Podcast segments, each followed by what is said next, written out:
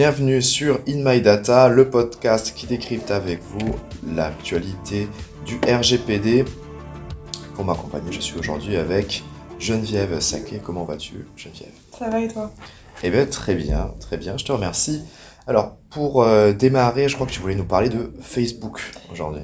Effectivement, c'est une actualité qui me fait euh, un peu sourire, puisque Facebook, à partir du 1er décembre, va supprimer plusieurs champs d'information des profils.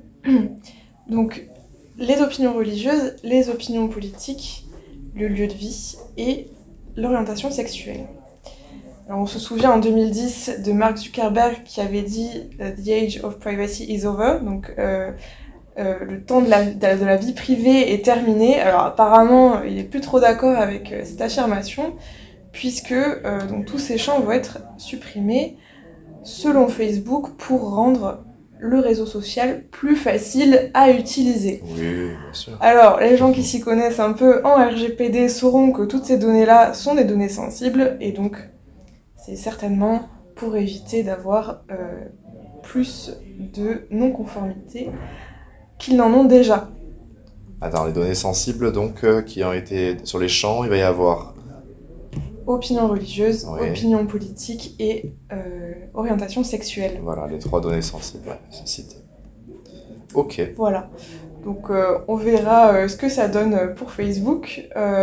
Également sur les données sensibles, la CNIL a appelé le législateur à clarifier et sécuriser le cadre juridique pour l'utilisation de données de santé par les assurances maladies complémentaires.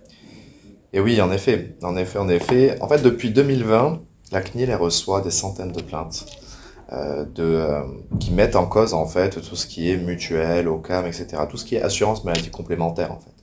Et ces plaintes, elles, elles portaient en majorité sur euh, la possibilité pour ces mutuelles de recevoir des données générées par les professionnels de santé pour tout ce qui pouvait être le suivi des patients, euh, le remboursement de dépenses de santé, etc. Et la CNIL, elle, par rapport à toutes ces plaintes, a donc ben, examiné la possibilité que pourraient avoir les mutuelles euh, et euh, les OCAM notamment, enfin c'est le même terme, à collecter et utiliser ces données.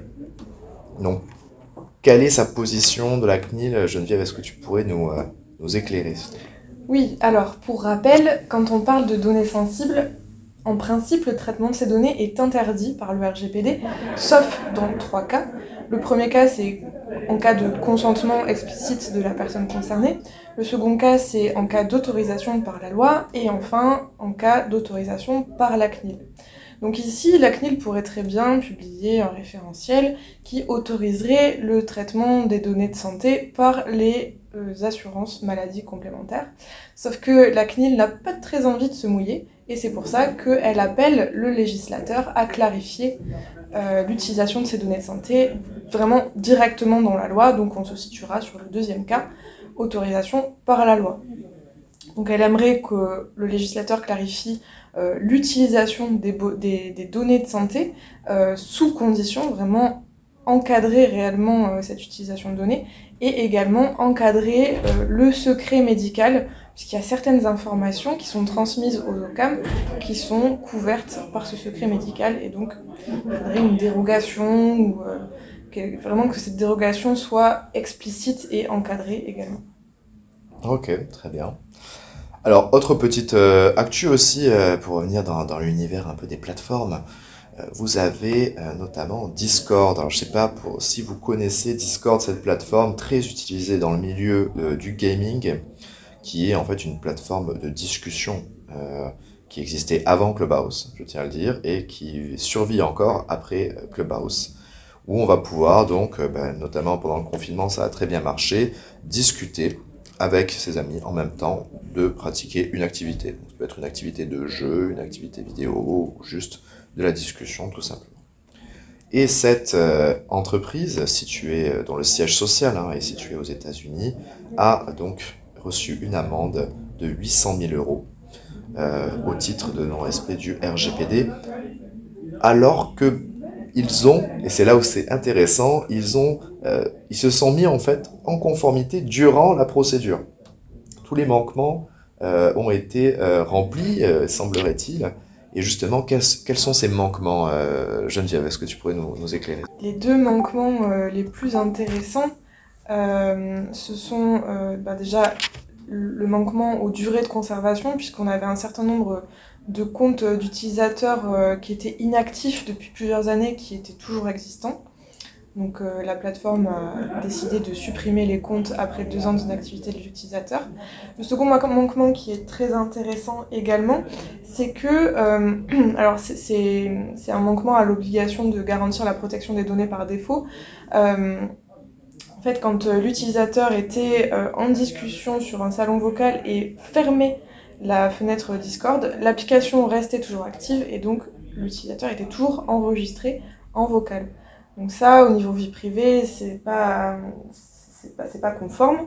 Et donc, euh, pareil, Discord s'est mis en conformité. Maintenant, quand l'utilisateur ferme la fenêtre Discord et qu'il est toujours connecté à un salon vocal, eh ben, il y a une fenêtre pop-up qui apparaît pour le prévenir qu'il mmh. est toujours enregistré. Également, il y avait un manquement à l'obligation d'information, à la sécurité des données personnelles et à l'obligation d'effectuer des analyses d'impact. Et euh, pour ces manquements également, la société Discord s'est mise en conformité. Ok, ben, très bien. Alors c'est vrai, hein, pour, pour moi-même utiliser euh, parfois Discord, c'est toujours la petite crainte hein, quand on fait un Discord de se dire est-ce qu'on est encore écouté? Surtout si on veut un peu euh, bitcher sur des gens qui étaient dans la salle avec nous. Voilà, c'est pas le plus simple.